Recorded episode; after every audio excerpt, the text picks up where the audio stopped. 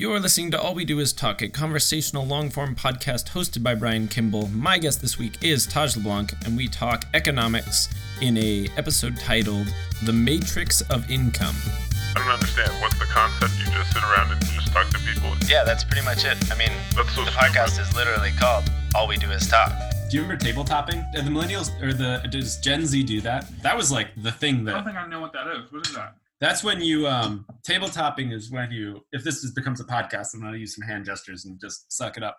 But uh it's basically when one person When did you start recording? I started forever ago, man. Really? Oh yeah. Everything is gold. This is all this is all gold here. Um, but anyway, so for the listeners, it's when you get on all your hands and knees, like when you're on all fours. What one person gets down on all fours behind someone who doesn't know they're there. You have to do it really fast, and then the other person just pushes that person, so their legs just go off from under them because they have no, they can't stagger. You've never tabletop someone. Most people just do it on flat ground, and then they just eat it on their back. So why would someone be squatting on a snowy hill or like? No, that's what I'm saying. We crouching or whatever it's we were just walking on a snowy hill and Okay. then we were like okay like we just planned it out in about 30 seconds. We were like we're gonna tabletop taylor. And then i was like just distract him. And so my friend was like he like ran up to taylor and was like what the hell? You just did one of those classic sort of like what is that? kind of things like looking in one direction. And then my other friend got down behind him and then i pushed him over and he fell down a hill. It was so good dude. No, oh. No, what? I don't know like what I don't I don't understand how you trick someone. I don't follow that. But what I will say, you've never tabletopped anyone dude yeah, I don't know what the fuck you're talking about. But They had to have done that at Nelson. There's no way. like the more I ha- I talk to these city people, the Mhm. more they're like, like they've just never done anything remotely like that. And they're like, that's me. You know what I mean? I'm like, that's Yeah. just what we did with our friends growing up. Like it was just, it's just physical abuse in the country. That like that's fun in the country because you don't have anything. You just have each other. right. Well, do you remember the knockout challenge? Like the, we did all sorts of stupid shit. Like millennials nowadays, they have this whole like hoity-toity, just hypocritical nature towards Gen Z kids, where they're like, "Oh, they're eating Tide Pods. They're idiots. We're not idiots." And then I'm like, "Yeah, but like when I was growing up, there was kids getting in trouble for the knockout game because people were getting seriously hurt. You know? I never played the knockout game, and neither did you. That's the game where people just ran up to each other and punched each other in the face to try and knock them out. That was like a video, a YouTube video thing, right? No, that was the knockout. That oh, actually, you're right. That was the knockout challenge. The knockout challenge was the YouTube thing. The knockout game was something that uh, people did where they would press on each other's chests in a weird way. Do you remember this? And it basically made you, um, yeah, you could like if you like pressed on someone's chest a bunch, like you basically did CPR on people, and it made them like have a kind of sounds lightheaded. a lightheaded thing that would happen. That's what I'm saying. It's just like millennials in the country that did this shit. I know. Well, my Every buddy, millennial that I meet in the city, they're like, "Yes, I like. Do you remember Pokemon?" And I'm like, "Yeah, I remember Pokemon." Like, remember when you stole your your uh, dad's keys to his Jag, and stole it and went on a joyride? And I'm like, no, actually, I didn't do that one. I was just No, they- table topping my friends in I don't even meet people who do that. I don't meet like Wiley Trust Fund kids. I just meet like kids that are like, "Do you remember the PlayStation 2? And I'm like, they're not even like that. Just- I don't know. Millennials are weird, man. Millennials are such a big generation. Like our generation is like from age 24. I don't know. It's like 23 now or something. It's lower than you think, all the way to like age 40. So there's like Mhm. 40, like 40 people who are 40 years old are, te- are considered millennials. I think it's only people who are like 36.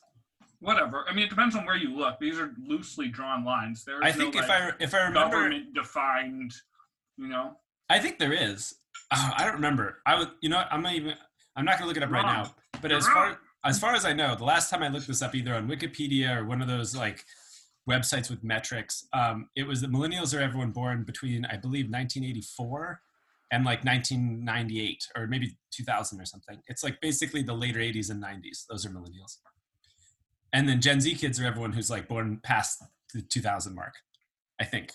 I'm looking it up right now because I don't think like I'm pretty sure. If, 19- you, if you look at the source at the bottom of Wikipedia, like I'm on the page right now, there's a million sources: CNBC, Euro, Euro News, yeah, but there's one Action. official one.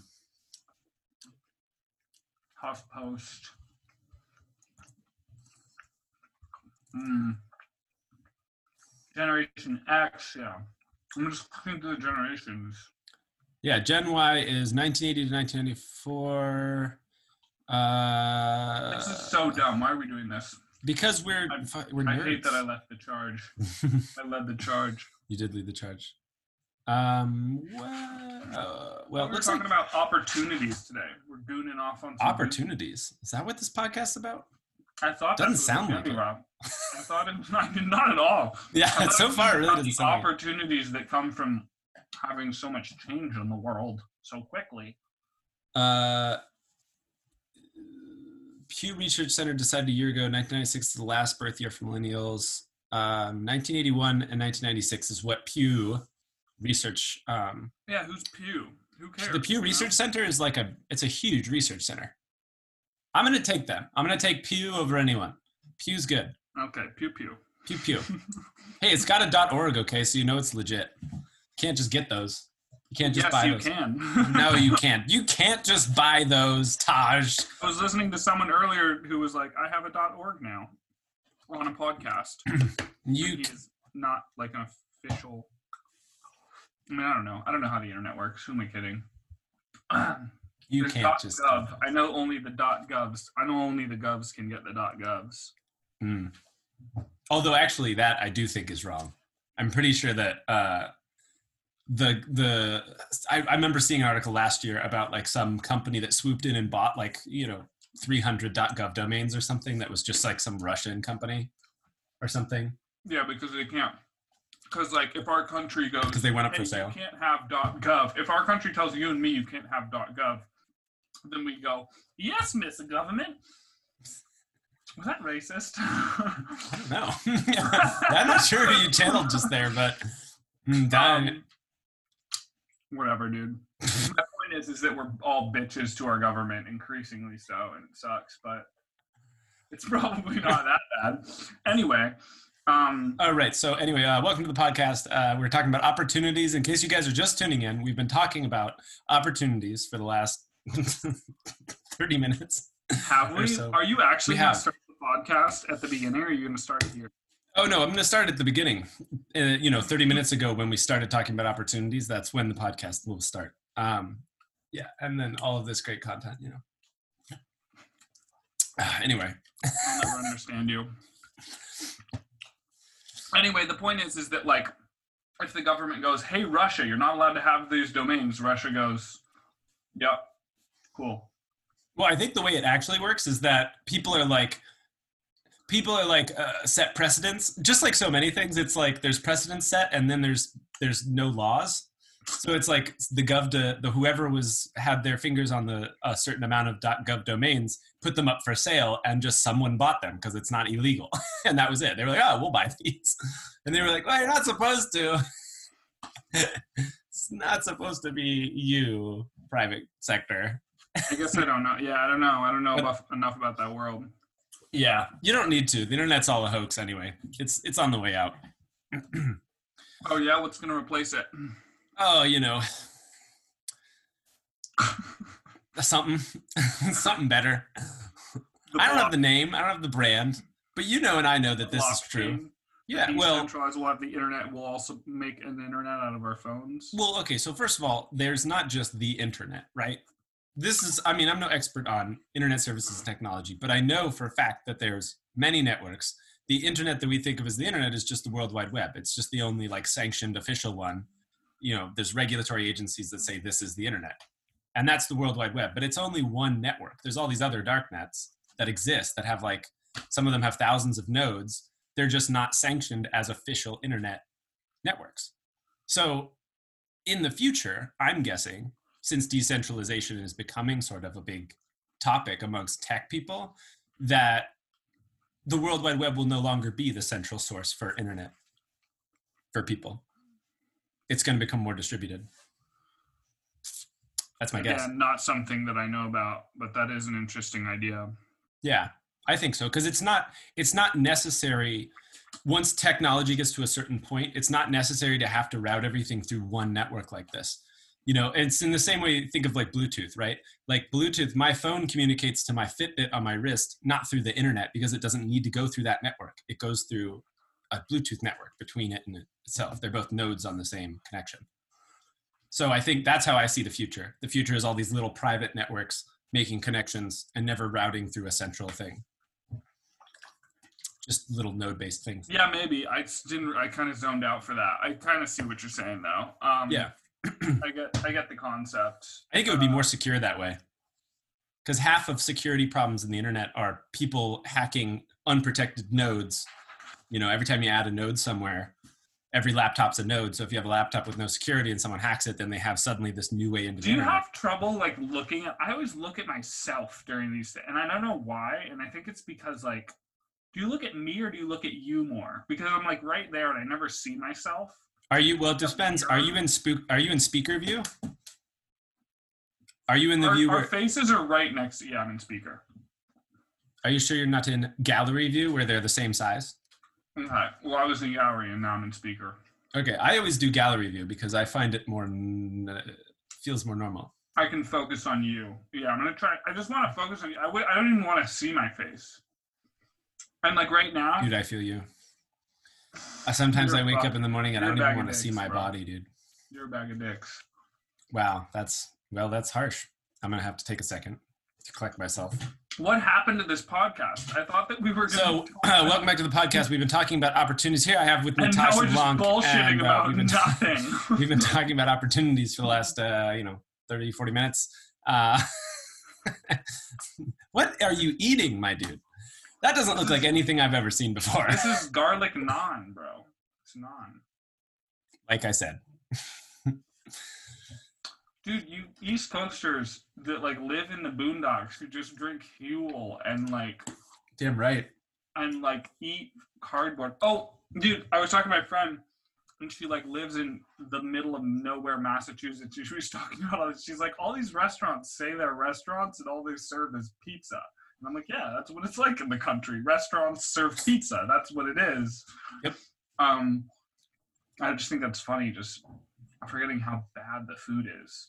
Just not in the city.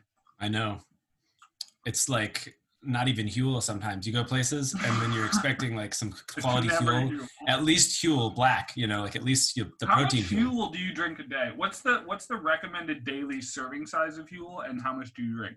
Well, because they're a, like a company that knows what what's up, they don't actually recommend any limit on their product because they're like it's fine, probably fine no matter what.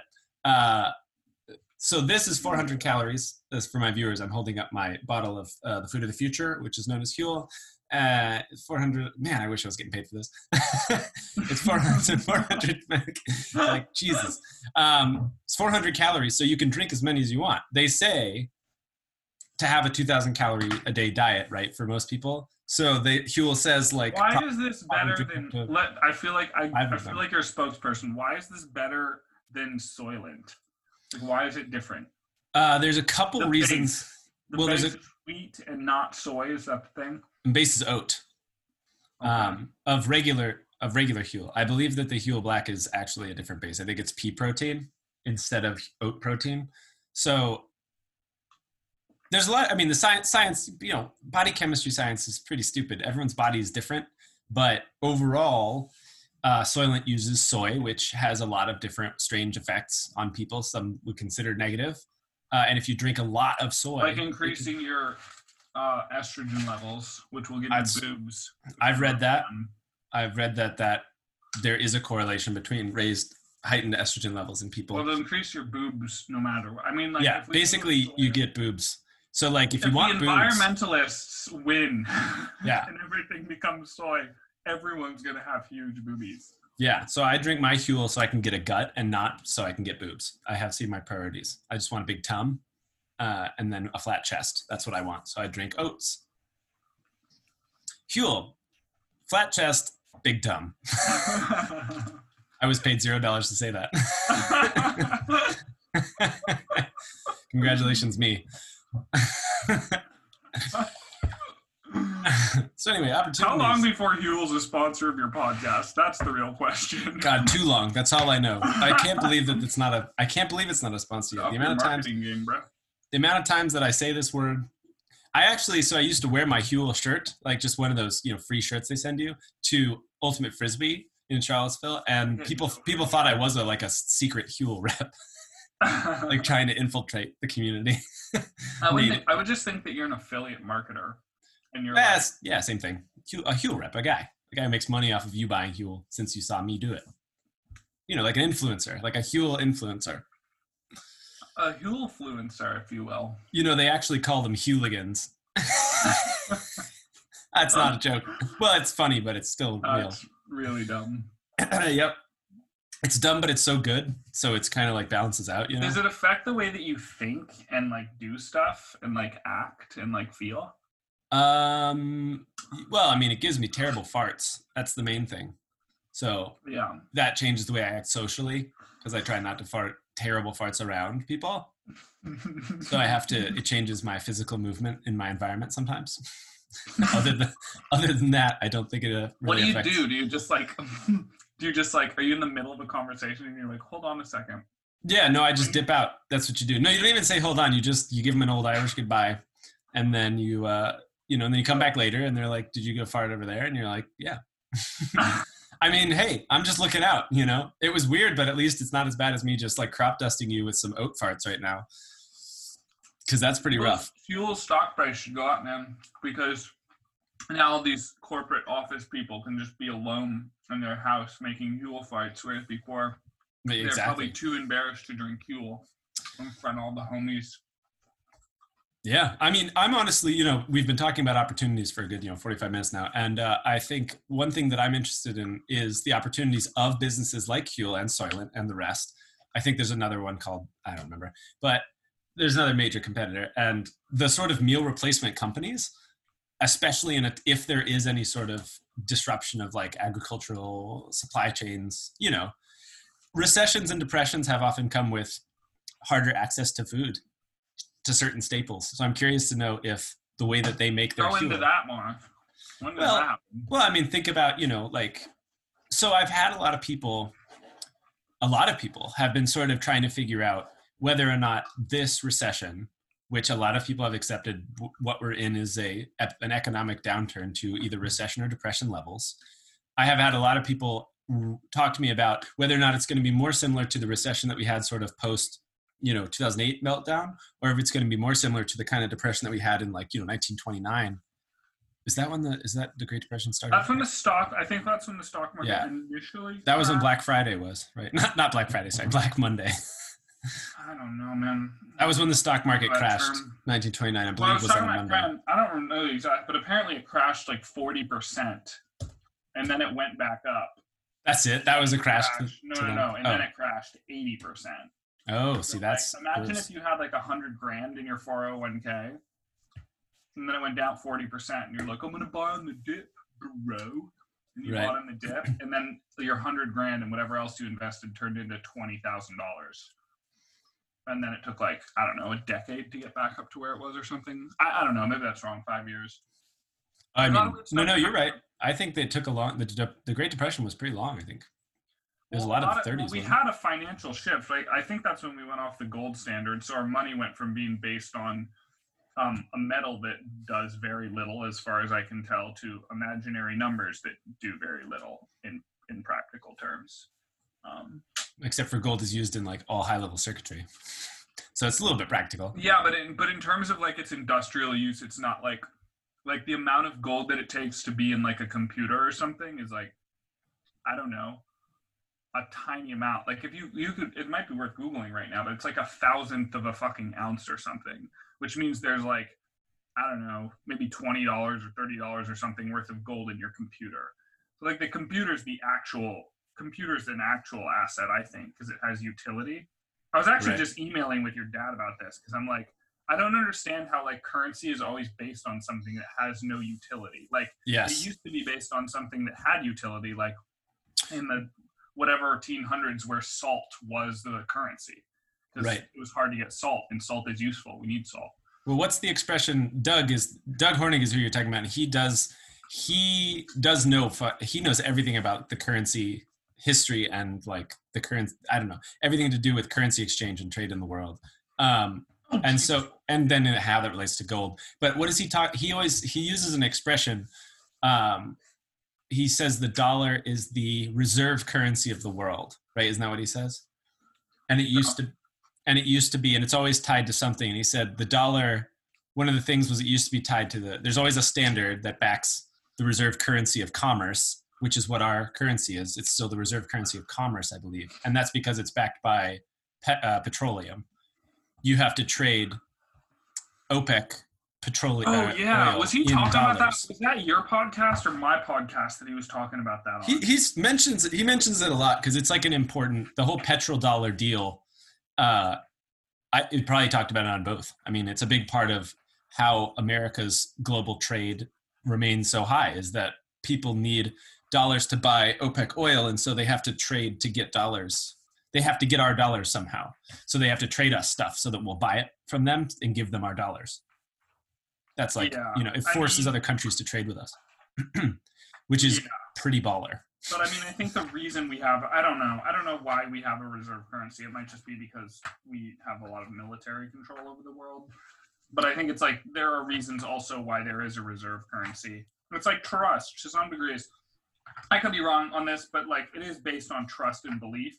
And like uh, Peter Thiel actually talks a lot about this, and he's like, you have you're supposed to have a situation where the developed world, the quote unquote developed world, um, invests in the undeveloped world, and that's like a whole other thing. But like, you you know, because they have more room to to grow. Essentially, Mm. that's the that's the common belief. But we have a situation where like, um, apparently there's a lot of Chinese peasants that save their money in dollars and invest in the U.S.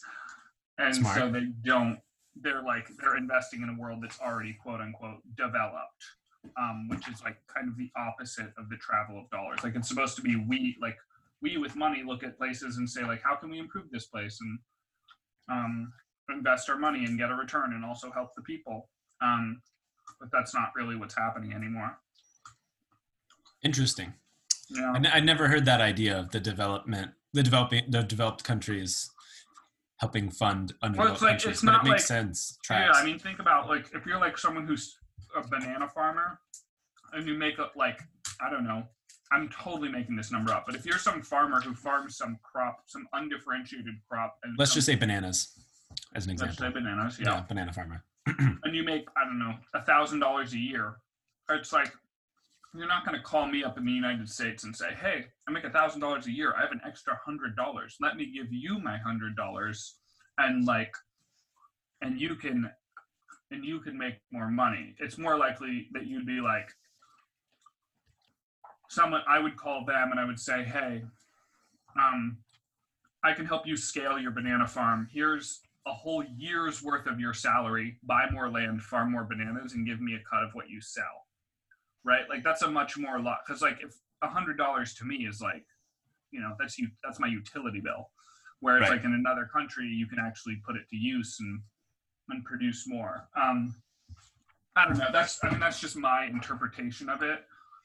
Uh, but I don't know what we're talking about. We're talking about like really kind of broad, big scale stuff, and I think that like Well, we were talking about we got off track with this whole gold standard thing, but we were talking about the recession slash the depression, and if we, I was sort of saying before um, that if we're going into a depression, if this isn't a recession similar to 2008, but more like a depression similar to the 30s, then we might have food rationing slash food shortages again, like they did back in that in that time.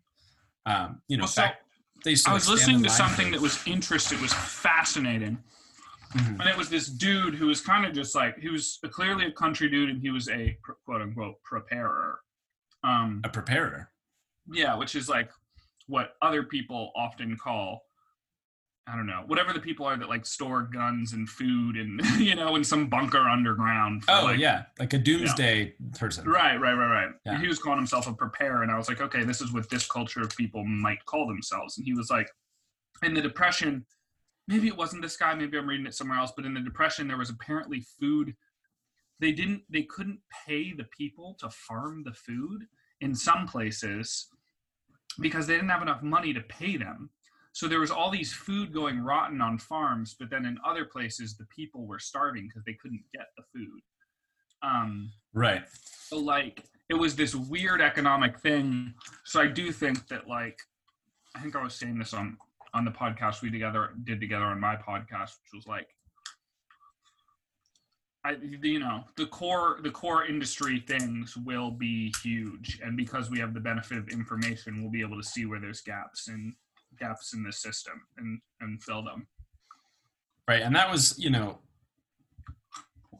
I'm trying to think, was that how in the 30s, was that back when they started, was that when the, all the issues with hiring the Mexican illegals started too? I have no idea I think that was when it really started, that really catalyzed that issue because there was all this trouble of they couldn't get people to work in the fields. All these, all these people. Although I could be wrong. This could be, that could be post World War II. One of the one of the two, there was this weird thing where like they couldn't find anyone to work the fields, and that was like Well, Operation that's, Wetback. that's what i just that's how i started that whole story that i just went on Mm-hmm. I said they can't get people to work in the fields Right. because, um, know, because they didn't have enough money to pay them. The farmers didn't have money. to pay them Um, because their because their their whole savings like disappeared. and he was saying this was this is what happened in the depression. Yeah, Okay, I mean that makes sense. I don't know the mechanics of it. I'm trying to learn more mechanics of the depression. I do think that like yeah, I bet a lot of people are gonna in this in this uh, you know. I bet the Google search, what was the depression like? Probably coming up a lot. uh, maybe I haven't checked Google. I haven't seen that on Google Trends. Um, but what? Why are you making that Do you- face? Do you daily do you check Google tre- I've trends? too? started checking Google Trends. Ah, okay. Yeah. What? what is that face about? Okay. Nothing. cool. I actually started to um I started to check YouTube, my YouTube and someone else's like trending channel to see if they're the same, to see if Google gives you different trending based on their data on you. And Oh, they- they were the I- same. they were the same. No. Man, man, that surprises me. We're talking about Google here. All right. Google didn't have specific targeting for you and your friend. That seems Yeah. weird. Uh, my favorite is that for a long time I didn't follow anyone on Twitter and I didn't set any of my preferences, and so they would just try to kick me the craziest things that they said were trending because they had no idea what I wanted. It was great. It was like a lot of it was uh, non-American issues. Interestingly enough, and What now it's not like what? uh like things that like uh like a lot of things have to do with like soccer players this was like months ago you know like things like that like major sporting things that weren't just like the fo- like football the national football league and stuff and basketball because they were trending really f- like high on twitter in general so i got to see all these things that i had no idea what they were talking about you know like never heard of it things That's happening in other mostly what I see on Twitter and like why I like Twitter. Because Twitter trending is like it's always some esoteric community that I'm like, what are these Really? people about? i feel like twitter trending is just always donald trump shit they're always telling me to follow him There's always like a few there's always like some Donald Trump shit. There's always I mean it's mostly some anti Donald Trump shit that's trending. It's like that usually has a one to five hashtags.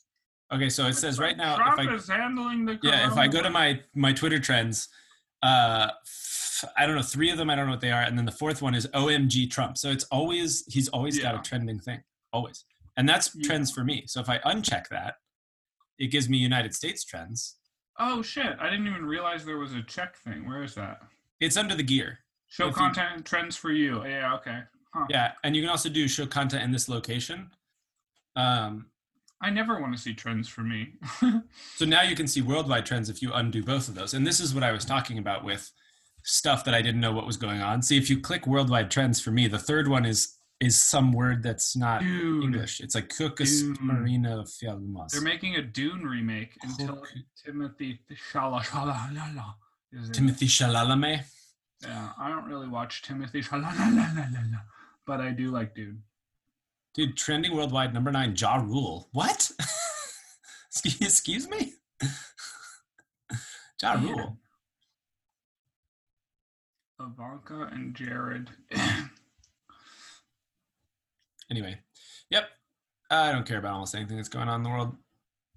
this is why I don't do. That's why I don't do Twitter. It's so funny Like today. American. Yeah, it was amazing. Like one thing that's hard is you know like thinking doing this type of podcast. You know, talk with you about like the opportunities of this. Uh, what's going on right now is like I don't know why, but I still haven't quite figured out how to pay attention to things that are going on because even today, my mom emailed me about the stimulus checks that the government is sending people, and I had completely forgotten that that was even a thing that was happening. Like it was not even not even anywhere in my brain. I was like, oh yeah, the government like decided to send everyone a thousand dollars. That's crazy. I wonder if I'm going to get mine. Like, yeah. Did I tell you? That, I don't know. I heard somewhere private podcast where it's like they apparently did that in China when the people were all like protesting. They sent everyone a thousand dollars. You mean in Hong Kong? Yeah, apparently those protests. I don't know. Smart. Um, but uh, that's like the new solution for the government. Just send them a thousand bucks. Oh, it's not, it's not even new. That's the best part. it's been the solution always. right. They're just like, ah, just pay them, print, print more money, Yeah. make more money from not. I mean, I think there's two different types of people right now. Or there's people in two different camps. And like those camps, there's a lot of overlap, but everyone is spending, or a lot of people are spending a certain percentage of their day applying for government aid, probably, whether they're a corporation or lobbying or whatever, or, you know, a, an individual versus actually doing stuff that improves the economy, like, I don't know, working. Um, but Well, a lot of these people in the restaurant industry, I feel or feel bad because I don't know. I don't know what they what options they have. You know, for someone like me who's already used to freelancing, it's not not a lot has changed other than if anything. Also, this is the my competition is higher. Like now is the time. I mean, the way I see it is that like this isn't the real hit. The real hit's going to play out over the next two years, probably. This is my guess. And like now is the time. I don't know, man. I mean, there's different philosophies here. You can either just like, th- there's a lot of problems. Go solve one. So like, you and me talking about the restaurant industry. It's like a lot of these restaurant industry like they need to figure out how to do delivery and some of these Right. really small restaurants like don't this is this the following the following is just advice for people who want to make cash now or it's not even advice it's just like this is what i see this is what i'm doing and will be doing which is like go to restaurants and try and help them. And it's like that's gonna be better than sitting around watching netflix all day. Like you're gonna make connections and like maybe you can't help but like help you know maybe help them set up for delivery. Or like if you're really uncreative and uninnovative and you're just like i just need cash now then like why you're not signed up for instacart if you have a car is beyond me. Like instacart will get you signed up overnight because that everyone went on strike. And then it's like i'm signed up for instacart. I'm not even driving it right now but like Right. what are you smiling about? Just everyone want to i love the i love the sort of the you know it's like hey you should do this. Everyone is on strike. That's that's such a great sort of like it's great trust me. So everyone who does it uh, they hate it so much that they don't want to do it anymore uh, collectively all of them. And uh, so you should really do it. It's like a hard it's no like they just sell. i mean probably they want more money but the idea is that like i know i'm not saying it's not like but it's it's a great situation to be in I mean, it sucks. No, it's not. I'm not saying. Yeah, like this isn't like the, the all this stuff I'm gonna talk or talking about right now. I'm curious to hear your opinion, but it's not like this is how you're gonna get rich. It's like this is how you're gonna like survive when all of your friends are getting evicted and like going back to live with their parents back in whatever state they're you're from Mhm. they're from. This is how you're going to survive in the coming years. This isn't like, ooh, this is like so like look at me like being a free bird driving, you know, Uber. It's like, no, like this is to survive to like be a player and keep doing what you want to do where you want to do it in the long term.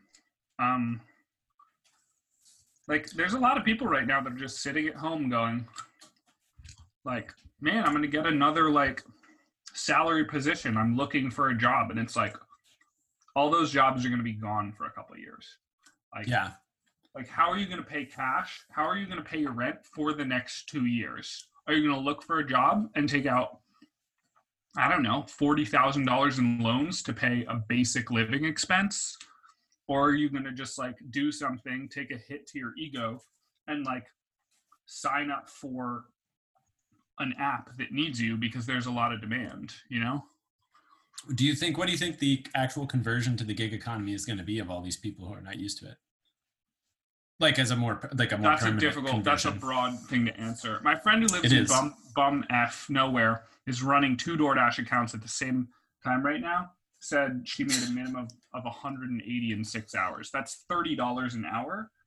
And she's making she usually makes two to 300 so i mean that's that's income that doesn't include gas depreciation on the car whatever. Uh-huh. but like there's all these markets right now where like people haven't even heard of delivery where DoorDash is spending huge marketing dollars in the form of free delivery to get these people on the on the delivery train. Just get used to eating part of your meals getting delivered to your door um that have never heard of it.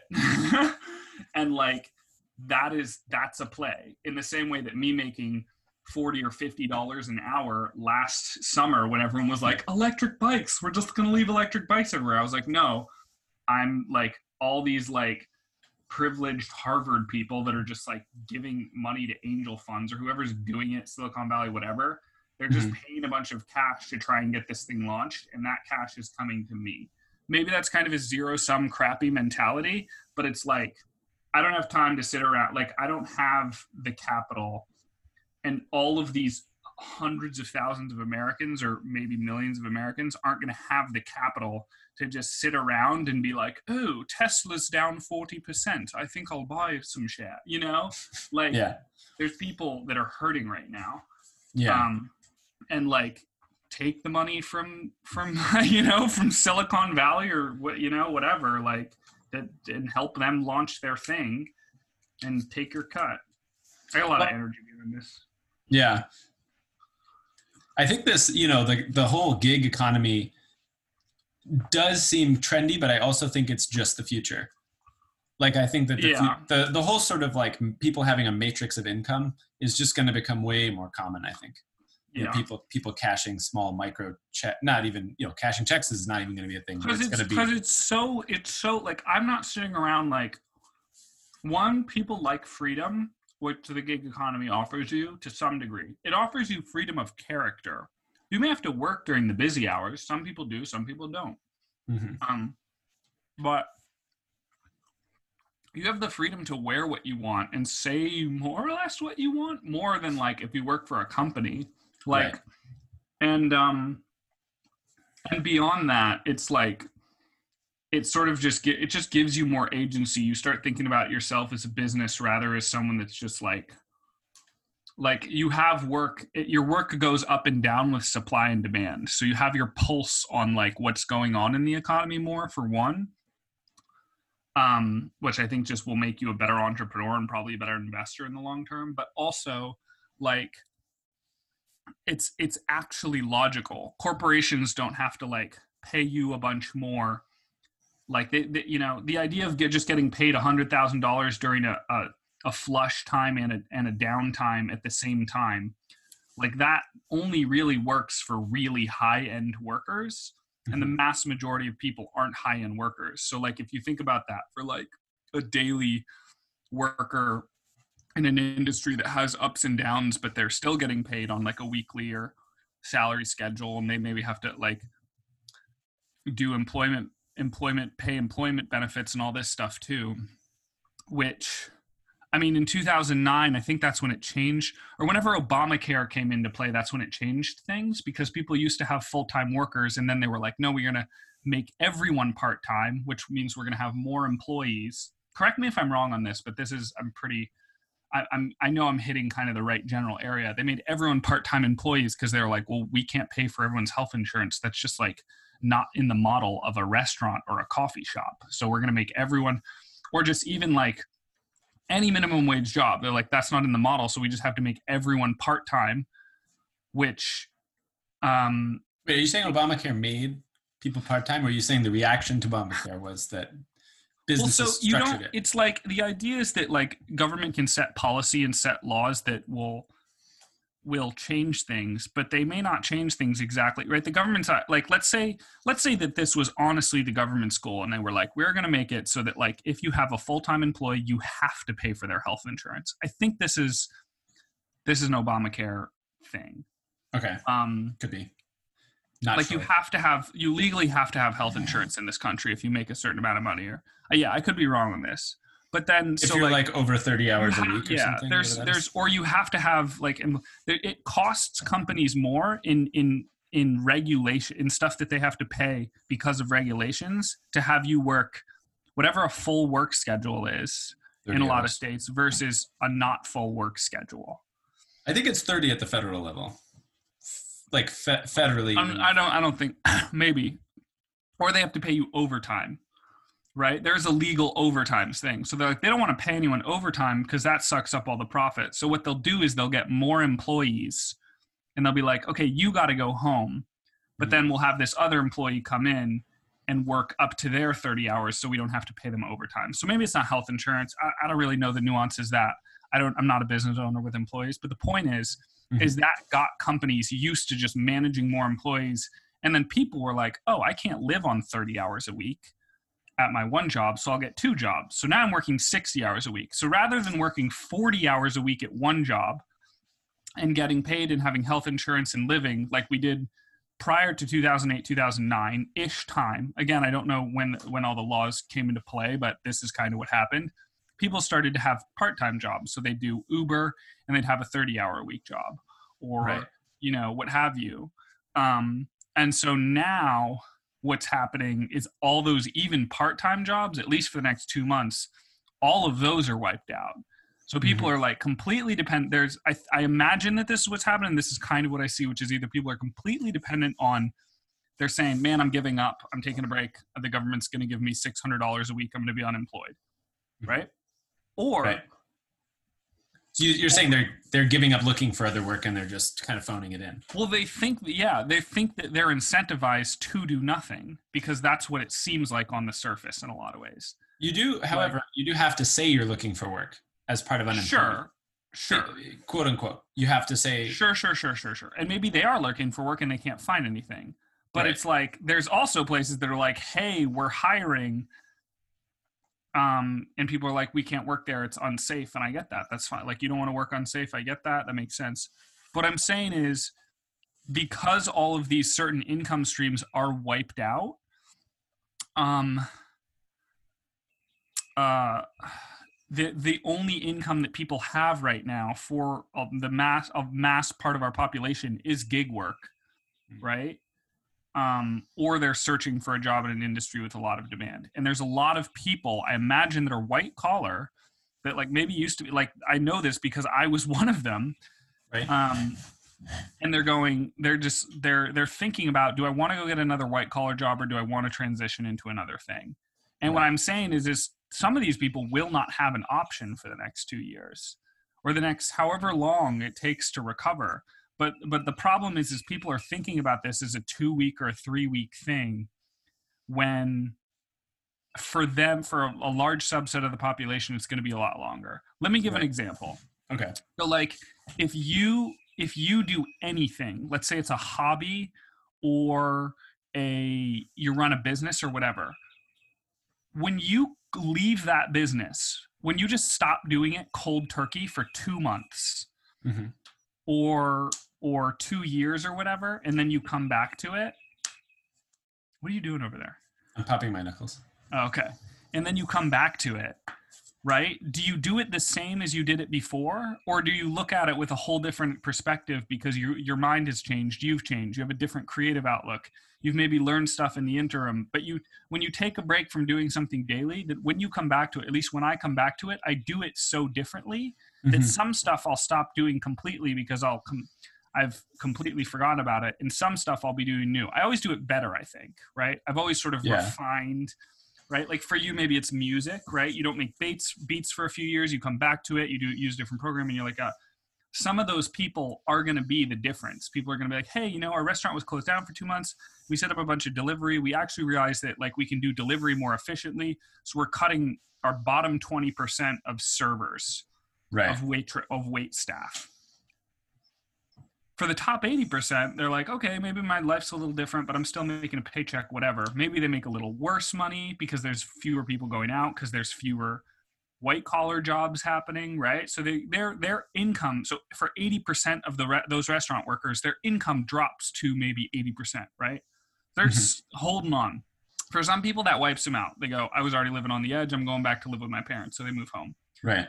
for for the other 20% they are now unemployed so Right. like no matter no matter what or they're just one of their income streams is completely wiped out so um Well, because the businesses are getting used to not having them. Any business that survives when it furloughs all its employees, it's going to be a hard sell to be like, why don't you bring all those employees back? Because they're going to be like, well, we kind of found we didn't need most of them. which is what happened in 2008 Right. I mean, and that's, yeah, so I, I completely agree with what you're saying in terms of that.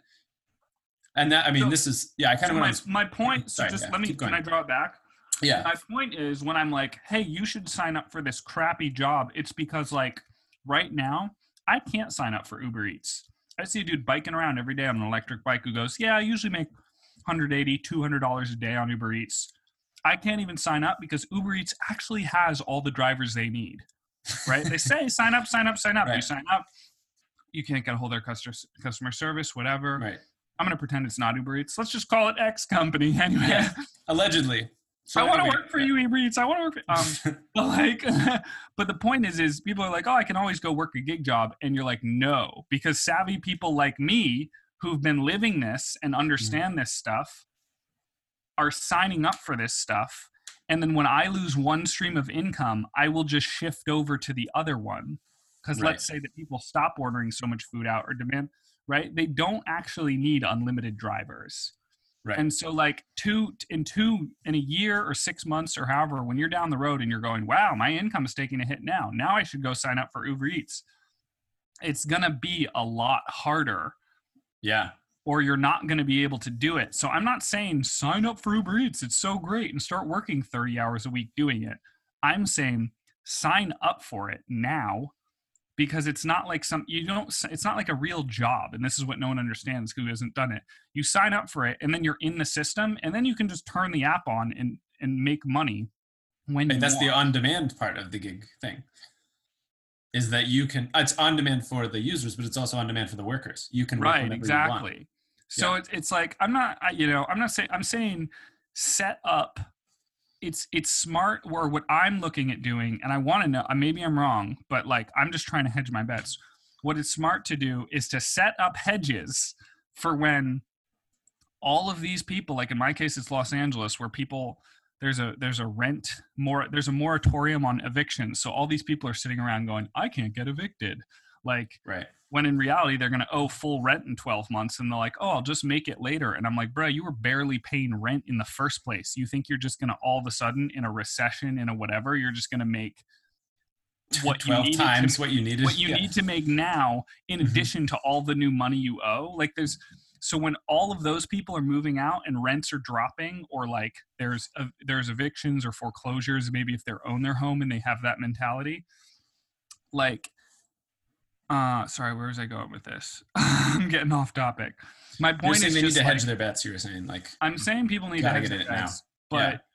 but also like when all of that's when when there's actually a real fall then when it's like or like when people start to realize that no one's coming to save them Mhm. then it's going to be too late because then you're going to call you're going to be me in in the i don't know in the delivery company that i try to get a hold of and they just don't they like there's so many calls right now that I, they can't i can't even get them on the phone yeah. I mean, I don't, I don't even try. You know, I probably try harder, and maybe I'm wrong on some of some of this, but like, that is an overarching thing is what i see and feel and understand is happening right now. So like i'm i'm just I, like now i'll say the same thing i said on on the podcast that you came on on my channel. It's like now is not the time to be sitting at home being like i'm gonna get i mean maybe it is maybe i'm wrong to be like i'm getting my unemployment in two weeks just waiting for it to kick in while rent piles up.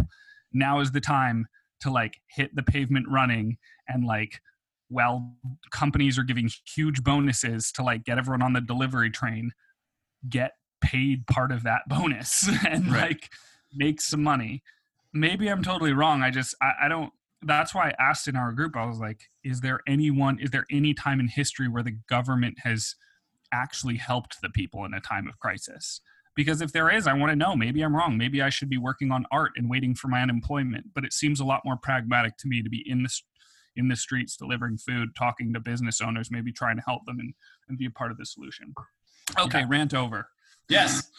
No, it was a good. It was a good rant. I think so. My thoughts on gig economy stuff. Like I said, I think in the future, I, I mean, I know that I've seen in other. Uh, well, I've, or actually, no, I haven't seen it, but I've read. I've read a lot of different articles about gig work in other countries, like in China and Korea, um, Russia. There's a lot of. There's a lot more of this that's not just app based, you know, but there is a lot more of this sort of like you do small stuff. Companies need things done they just find individual people you do it you get paid once and then it's it it's just contract work it's this gig contract thing um, and they just it's basically the fulfillment of services as and this is how i've been looking at it and i think that you're right in that uh, i'm going to break this down all the way for really quick. For sure. Government- big a big piece of a big piece of government and something that ties in a society is the distribution of goods right? We'll start there. So that's something that we're just talking Right. and, and you mean delivery freight you mean the movement of goods I'm just saying, yeah, I'm just saying when you talk about these kind of big concepts like society and organization and countries and stuff, a big f- reason that people organize is to help distribute goods better, right? That's like why people work together. So I think fast forward from that sort of, you know, big old school understanding of organization, you can call that fulfillment. And I think that originally there was fulfillment was done for a long time as a singular entity that would do it. You had like government run things that would do fulfillment. You know, you had government run distribution of goods and, uh, and services. now i'm totally networks. lost because i don't know of any but okay I'm saying just in the past. When you look like all the way in the past, you had you had big companies, and now um, because you have amazon fulfill- let's use an, an example amazon fulfillment Right. And so now you have, but in the modern era, there is no such thing now on a big scale as like big companies that just do fulfillment. It's mostly all amazon right, but, but Amazon doesn't do fulfillment really, right? Like they they do a lot of the Amazon fulfillment services is based on like networking smaller nodes. well let's just can um, we just can you just can you give me an example of a product just give me give me a supply chain for a product because the way that you're describing it i'm never going to be able to understand and i don't Well, so it's basically what I'm talking about is when when you get when you order things online, one of the Yeah. ways that Amazon gets you stuff so fast, there's two ways they do it. One, they have software that predicts what you're going to buy and moves it to a warehouse that's closer to you. But that's only Right. if it's fulfilled through Amazon. If it's not fulfilled through Amazon and it's fulfilled through one of their auxiliary services, which is a lot of the products that is you buy through Amazon, they just find people who have it. People are drop shipping things for bigger businesses all the time. And a lot of fulfillment in this country and around the world is becoming a series, you know, a system of smaller individual things that you call upon. You know, you get like, you get drivers, you get trucks, you get warehouses when you need them. So there's this, I think that if you look at these, these big things like the distribution of goods has become a very small node based you know gig basically on demand service. You can get fulfillment on demand. You didn't used to be able to. Now you can. That's interesting. And so in my opinion the reason why i see the future of most work as it's going to be gig work is because i think that same shift is going to come to the distribution of services in this country. I think it's going to be now instead give of me an example for that. What what service and how? Like uh, like any services uh, you know like this like delivery is a great example you know i mean because that's already kind of similar to the distribution of goods in terms of a physical way.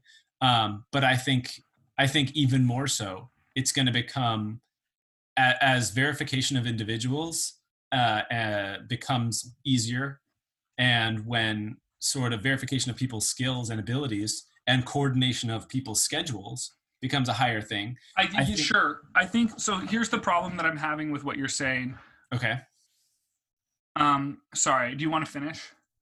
I, th- well, think I, I mean, I guess I guess what I'm saying is, you know, the idea of an employee, I think is is is going to totally fade out because I don't think it's necessary. I think it's going to be easier for So I won't think it totally will fade out. I think that's an extremist thing. I, I get what you're saying. I think it'll fade I- out for a lot. A lo- I what's, think it'll, what's interesting is like completely.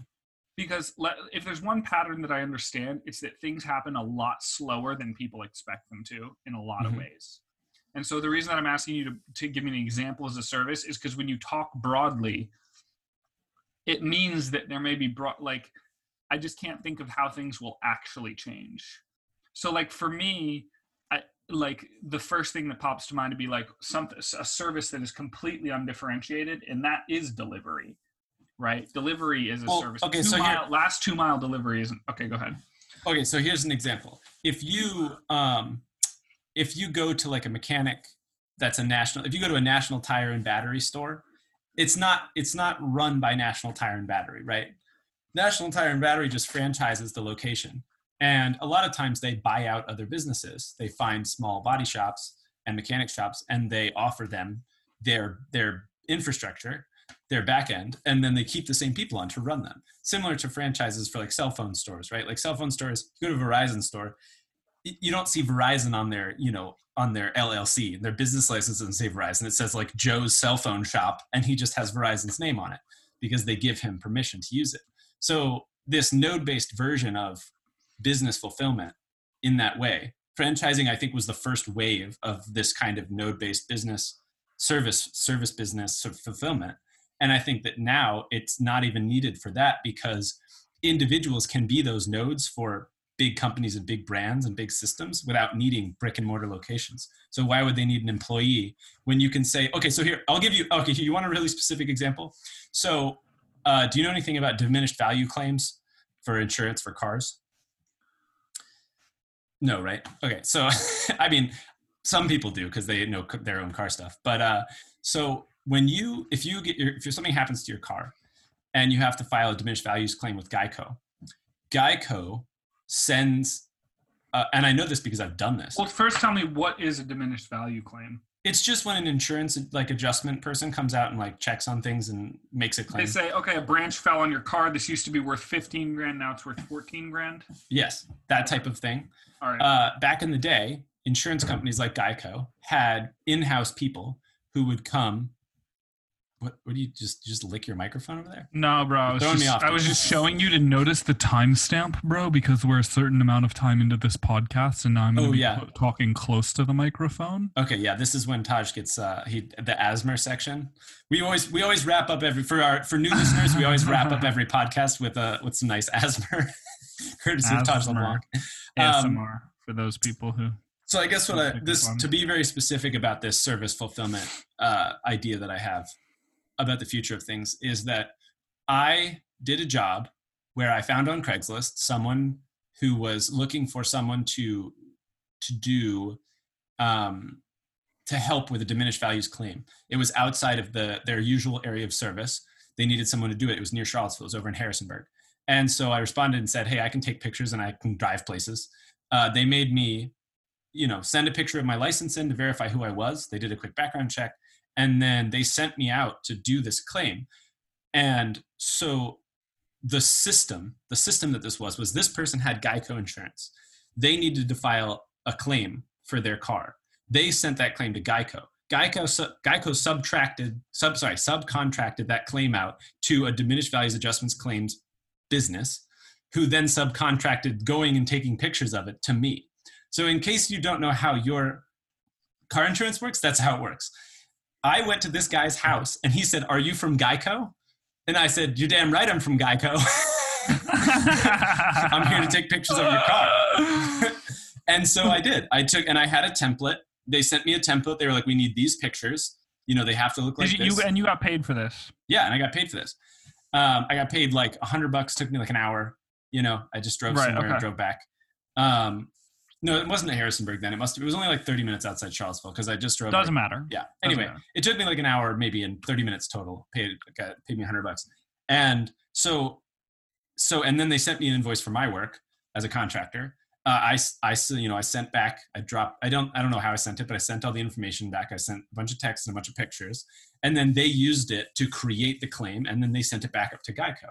Now that type of work, I think, is how the future of the fulfillment of business services is going to be the distribution of services is no longer going to be this thing where you're an employee somewhere. You're just going to be a verified person. But it but it only works. I, so here's my point: is that like the reason we still have employees after 2008, and I mean Uh-huh. full employment, is a variety, a variety of reasons. But it only works for unskilled stuff, and it is. It's like Right, but that's the thing. It only works for what you said. It only works for unskilled workers, right? So how do you know someone is skilled? The hmm. old system used to be that you trained them or you had your own certification. But now there's so many other certifications that you can use, like looking at someone's Instagram and being like, this person knows how to take photos, right? Like they just, people don't care. There's pre qualifiers. Pre qualifying a contractor is incredibly easy now. And then doing background checks is also incredibly easy. So I, think, you're that- oversimplifying it. I think you're right. I, I, think just know like, that I've, I mean, if I can do that, you know, who, you know, why would they? I assume that if that's the way that it was done for me, I assume Geico's How, so how come you didn't keep this. doing it though? Because it was a one-time thing for you. It was one time because they didn't have any more claims that, that were that far outside of their That's service. so. range. That's my point. Is that like, right? So for someone Right. who lives in Los Angeles, maybe that's something that you can do as a full-time job. Well, no, no, Um, right. I understand that, but what I'm saying is, if you think about it like this node-based on-demand economy, let's say their their node, which is who I got contract out from, is like here, and they, you know, their their circle of service, their area of service is. Oh man, this is not going to translate to podcast, but let's say that. That's uh, why you have the visual. That's why you put this on YouTube. do- I- I guess I'm going to have to. Uh, but anyway, let's say you have, uh, you know, you have an area of service that's, let's say it's 50 miles from one of your nodes. And so let's say you're Geico and one of your nodes is this contractor that you use. And then now they can't do this. You send them a list of things you need. If it's outside of their area of service, they look for another node, which is me, sure. right? So Yeah, yeah. but I only ever contracted through that one person. If I thought that this was something that I would do more of and needed to do more of these gigs, I could probably find every single diminished values adjustments claims agency in on the East Coast, like from Kentucky to Virginia to Maryland, to North Carolina, Tennessee, and then I could just do this for all of them. Then I would consistently have work, right? That would just at, at I would do as many gigs as I could because it would all overlap and that's sort of how I see a lot of this service-based economy being. I mean, that's why that's how DoorDash works. DoorDash just DoorDash doesn't send someone in Los Angeles who makes you know who wants food delivered. They don't send the DoorDash request to people in Seattle, Washington, because that's not a that's a node that doesn't even though they have nodes. I mean, I think I think we're losing. I mean, I think that that that uh, the economy is being far and far less location based, and for me and you, who, you know, no, I think don't it's know. becoming more. Lo- that's what I'm saying. I think well, it's sure, becoming but more but do you get what I'm? But you could, but let's say that like it's also has to do with your relationship, right? Like, because you can Mhm. also, like the p- people, you know, you can work DoorDash, you can move and then work DoorDash in a new city, and Right. that's what that's what my friend did. She was like, man, DoorDash in LA was whack. Whatever. She ended up moving, and then later she's like, "Oh, DoorDash might be good right now," because it was just a thought in her brain based on what was going on. Right. Probably. I don't know. I'm speculating. But then she she works for the same company doing kind of the same thing. Um, that's fair. You know, it's pretty. You don't really need to train for it. Um, in a different place where it was more profitable. And so I think also that your relationship with people and companies is less like it used to be when you just moved. People are like, "Well, see you later." Like, see you never. You moved. You know, you ba- you made the big trip across to the West Coast. And I think that like location may be important at any given moment, but it's not important over time. Um, Yeah, Can I I- mean, rail this conversation, or is it still going?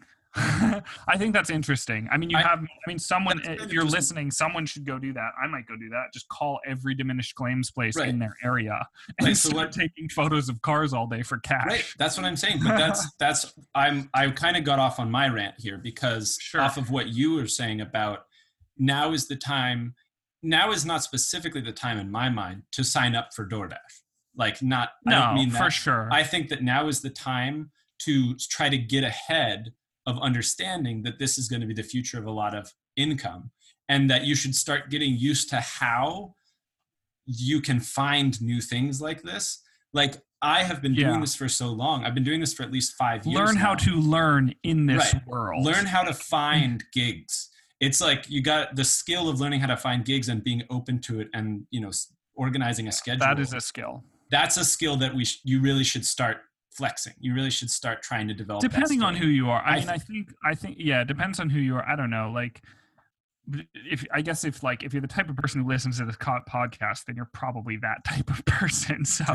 Who knows? um, this the audience. Let me tell you, the audience is very diverse. We got a very diverse crowd.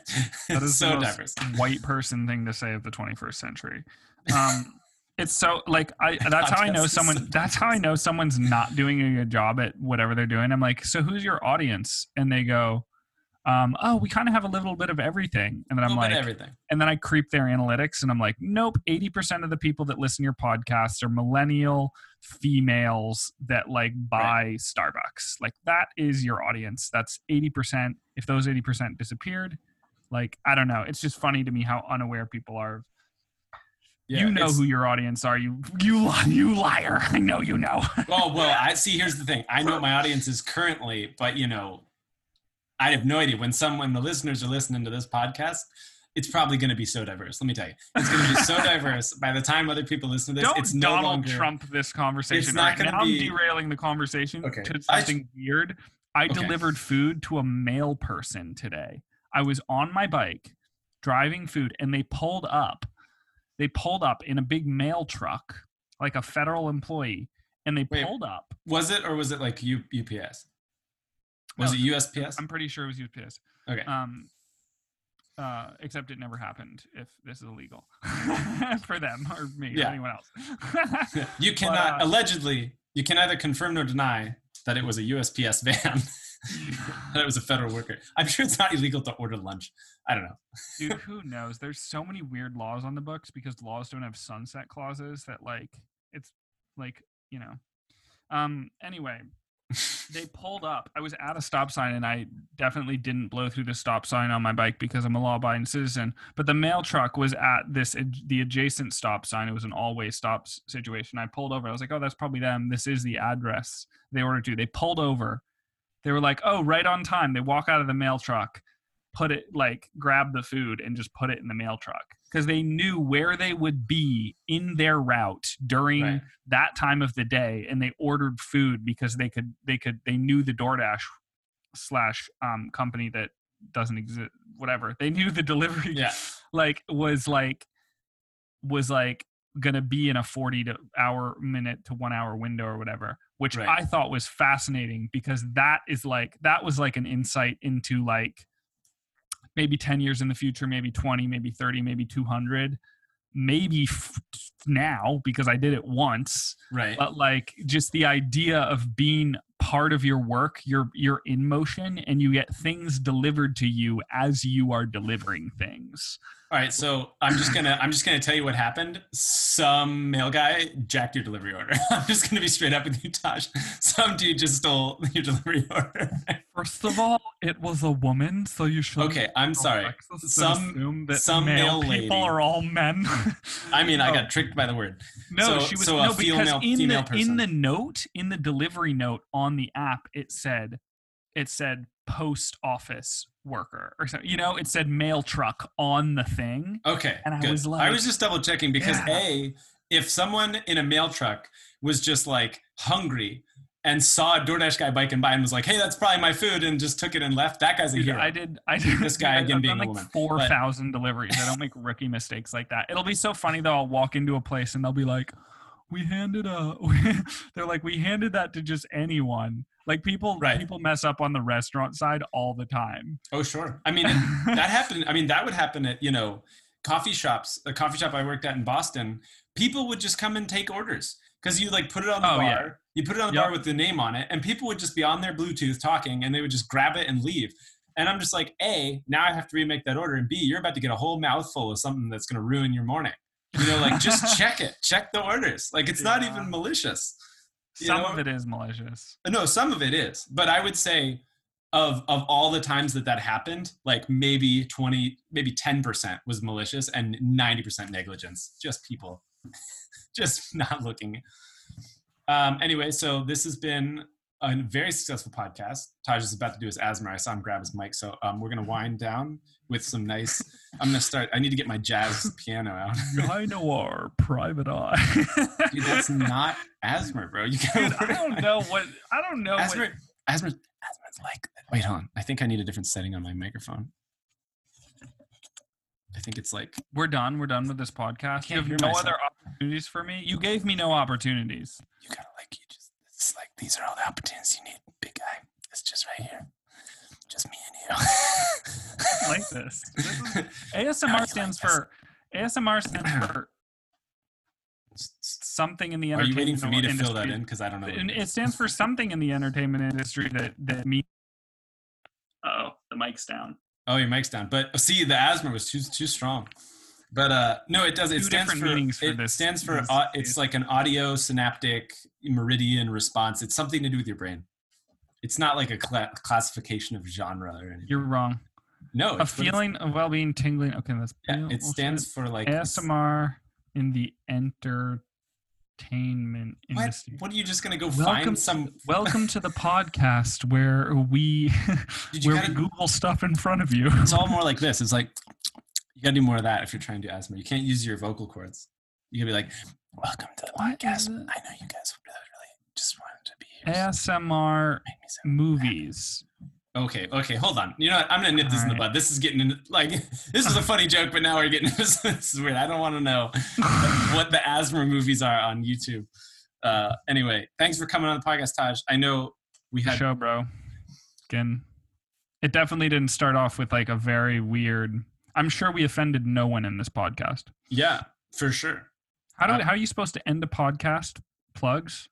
We'll Yeah. plug you. Yes. Brian. Sorry. Yeah. Listen to the listen to all we do is talk with Brian Kimball on his yes, own podcast That's, that's this is the next pod- week. They probably know that. If they're, listening, they're listening to this podcast. Hopefully, they know one name. Shut up, bro! I'm advertising your podcast. Stop plugging for me and plug for you, Taj. Taj A. LeBlanc on. Dude, my Instagram. podcast is still so bad, dude. It's so choppy. I mean, yours is just called the Taj LeBlanc podcast on Anchor, That's true. and you can find yours on Spotify, right? That's Dude, Spotify, Google Play, uh, Apple Podcasts, and probably a slew of others.